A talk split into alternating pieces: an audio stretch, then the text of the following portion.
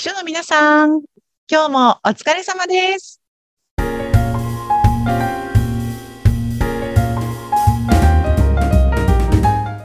秘書の皆さん、こんにちは。秘書寮編集長、佐々木です。こんにちは、ナビゲーターの山口智子です。えーさて佐々木さん、あの最近新たなものを購入したという佐々木さんなんですが、何を買ったんですか？そうです。山口さんの真似をしてえ、マイクを買ったんです。 Zoom 収録用の？うんっていうんですかね。はい、なんて言うんですか、こういうマイクのこと。これはあのパソコンに USB でつなげることができる、まあ、メーカーは Yeti という割とうんナレーターさんが卓録といって自宅で録音するときに使うマイクとしておすすめの Yeti というマイクですね。そうなんですね。はい、結構大きいですよね。高さどのぐらい ?30 センチぐらいあるかなありますね。ちょっと形がロボットみたいな風貌ですよね。そうそうそう。これがあるだけで突然我が家が DJ ブースになったような気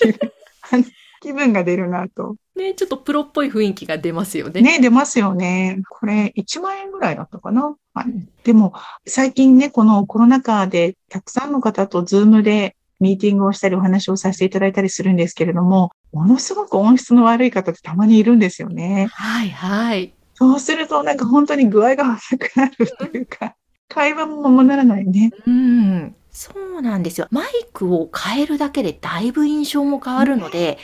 マイクをちょっとだけこだわるのはおすすめですね。オンラインで。おすすめですよね。そう。こんなにあの30センチとか1万円とかしなくてもいいので、多分1000円、2000円とかでもイヤホン付きのものとかあると思うので、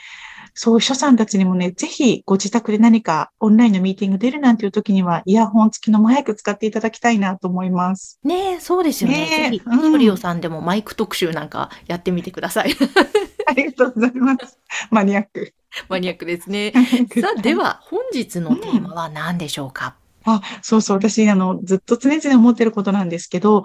秘書業務って完璧にできて0点っていう、あの、そういうのよくね、秘書さん同士で話をするんですけれども、どういうことかと言いますと、うんいろんな、例えばスケジュールの管理だったりとか、ミーティングのアレンジだったりとか、例えば上司が必要なタイミングまでに手土産を揃えておくとか、お礼状を出すとかっていうのは、完璧にできて0点なんですよね。それ全然すごいことじゃなくて、お願いしたことがちゃんとできたよね。うん、それですごいねとかっていうのじゃなくて、もうそれで0点みたいな。えー、なんか、できて当たり前。また切ないですね。今月はちょっとね、あの、秘書さんのおしんシリーズ。おしんシリーズでそうなんですよ。みんな虐げられてる秘書さんの実情をちょっと分かち合う2月にしたいなと思うんですけれども、どうしてもね、そうやって上司の方からしてみれば、頼んだ仕事が理想通りに戻ってくる。それ0点当たりできてお願いしたんだからできて当たり前と思うかもしれないんですけれども、一つのミーティングの調整だったりとか、アポイントの調整だったりしても、そこに至るまでには様々なドラマがあって、いろんな人との調整だったりとか、あの誰かと誰かの時間が合わなかったから、そこをずらしてずらしてテトリスのようなスケジュールをなんとか工面して、ここまで持ってきたっていう、本当にあの、汗と涙の物語があるんですけども、そういうところは全く光が当たらず、調整できました。うん、ありがとうね。で終わるみたいな日々なので、はーい。そうなんですよ。あの、一個でも間違えてしまうと、それは本当に減点ってなってしまって、できない人として印象づいてしまうっていうね、すごい本当に辛い仕事なんです。これは、その秘書さん同士でね、そうだよねって、あるあるっていう話で盛り上がることもあると思うんですけど、じゃあそういう時に、なんか対処法といいますか、あるんですか？ねえやっぱりその基本の仕事をミスをしないっていうのが本当にだからベースであった方がいいと思います。上司との信頼関係という意味でも、やっぱりミスをしないように、いろいろ様々ね、今 IT の力とかも借りて、自分がミスをしないように何かうっかり忘れたりとかしないようにっていうことを日々心がける。もうとにかく0点はキープしようっていうのはね、もうこれは抗えない事実なので頑張って、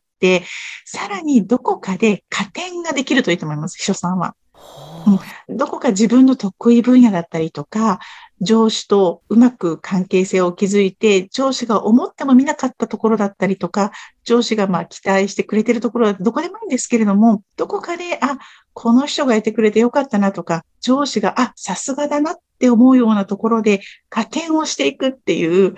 ことをしていかないと、あの、いつも0点ばっかりを狙っていってしまうと、もう1個でも間違えたらマイナスの秘書さんになっちゃうんですよね。なので、どこかで加点をして、点数を持っとく、貯金を持っておく。そうすると、いざどこかでミスをしたとしても貯金があるので、うんうん、あの、まだね、命拾いできるんですよね。なるほど。その、だからやっぱり本当、その上司の方とどういい関係を。築くかってとても大切ですね。すごく大事です。だから言われたことだけをやってる所さんだと、加点のね、場面がないんですよね。言われたことだけをきれいにやってると、それどんなにミスなくやってたしもね、それは0点なんですよね。えー、でも、その加点のうん、具体的な、まあ、それぞれね、得意分野があると思うんですけど、例えばこういうところだよみたいなのってあるんですか？うん、例えばね、私の知っている書さんだと、あの、上司がいろんなところでスピーチをする、スピーチの原稿を任されていますと。う。ん、そうすると、上司の方が話すスピーチの原稿は全部秘書さんが作ってるなんていう感じだと、上司は本当に、あの、秘書さんがいないと、講演もできないとか、会社の中でスピーチもできないという感じで、所さんにすごく頼ってていい関係ができてるなと思うんですよね。で、今日の講演良かったです、なんていうふうに言われると、あの、上司も、あ、うちの人が作ってくれた原稿のおかげだな、みたいな感じで、うん、あの、そういうちょっとなんていうのかな、日頃のルーティンの業務とは違う仕事も任せてもらえるようになってくるといいかなと思いますね。あと、数字が見れる書さんだったら、あの、上司が扱っているその数字のチェックだったりとか、何か財務的なところまでこう、進言ができるここの数字おかしいと思いましたみたいなことが言えるとか、うん、うん、あとは、まあ、情報収集とかですかね、上司がしている仕事だったりとか、自分の会社、もしくは会社がいる業界の中で起きていることとかっていうのをいち早くチェックして、それを上司の耳に入れるとか、うん、あの、本当に、所さんと上司の関係性によるんですけれども、上司が、あ、この人がいてくれると自分は得するなとか、あの、ありがたいなと思ってくれるところを、一個でもいいので、その上司に感謝してもらったりとか、この人さんがいると、自分は得をするなっていうところを早めに見つけられるといいと思います。本当ですね。そこは、もう自分のためにも、また上司のためにもなるし、考えればウィンウィンになるから。そうですね。あの、0点を目指す秘書さんから、やっぱり10点を目指す、20点を目指すっていうふうに少しずつ加点ができる秘書さんになっていくっていうのが秘書の一つの成功のパターンじゃないかなというふうに考えています。いやなるほど。でもその辺を心得て加点していけるようになると、うん、きっとそのスキルはまたその先絶対に生きてきますもんね。そうなんです、そうなんです。で、じゃあどうやって加点していくんだろうとかっていうのがわからないっていうケースも多いと思うんですよね。例えば、うん、あの、社内に秘書が自分だけなんて言うと、ね、こう、誰をモデルケースにしていいのかもわからないなんてこともあると思うので、その時はぜひ、あの、処理を読みに来ていただければと思いますし、あと、処理をでは、あの、たまに秘書さん同士で集まった交流会なんかも実施しているんですね。まあ、そういうのに来ていただいて、先輩の秘書さんたちがどうしてるのかみたいなお話を聞いてみるのも有効だと思います。わあ、もうそれは絶対にいいですね。心強いですね。うんうん、はい。やぜひ皆さん利用してみてください。この秘書利用のホームページ URL は番組の説明欄のところに掲載しています。佐々木さん今日もありがとうございました。ありがとうございました。はい、この番組は秘書さんのためのお花屋さん青山花壇私が経営していますがお送りしました。よろしくお願いします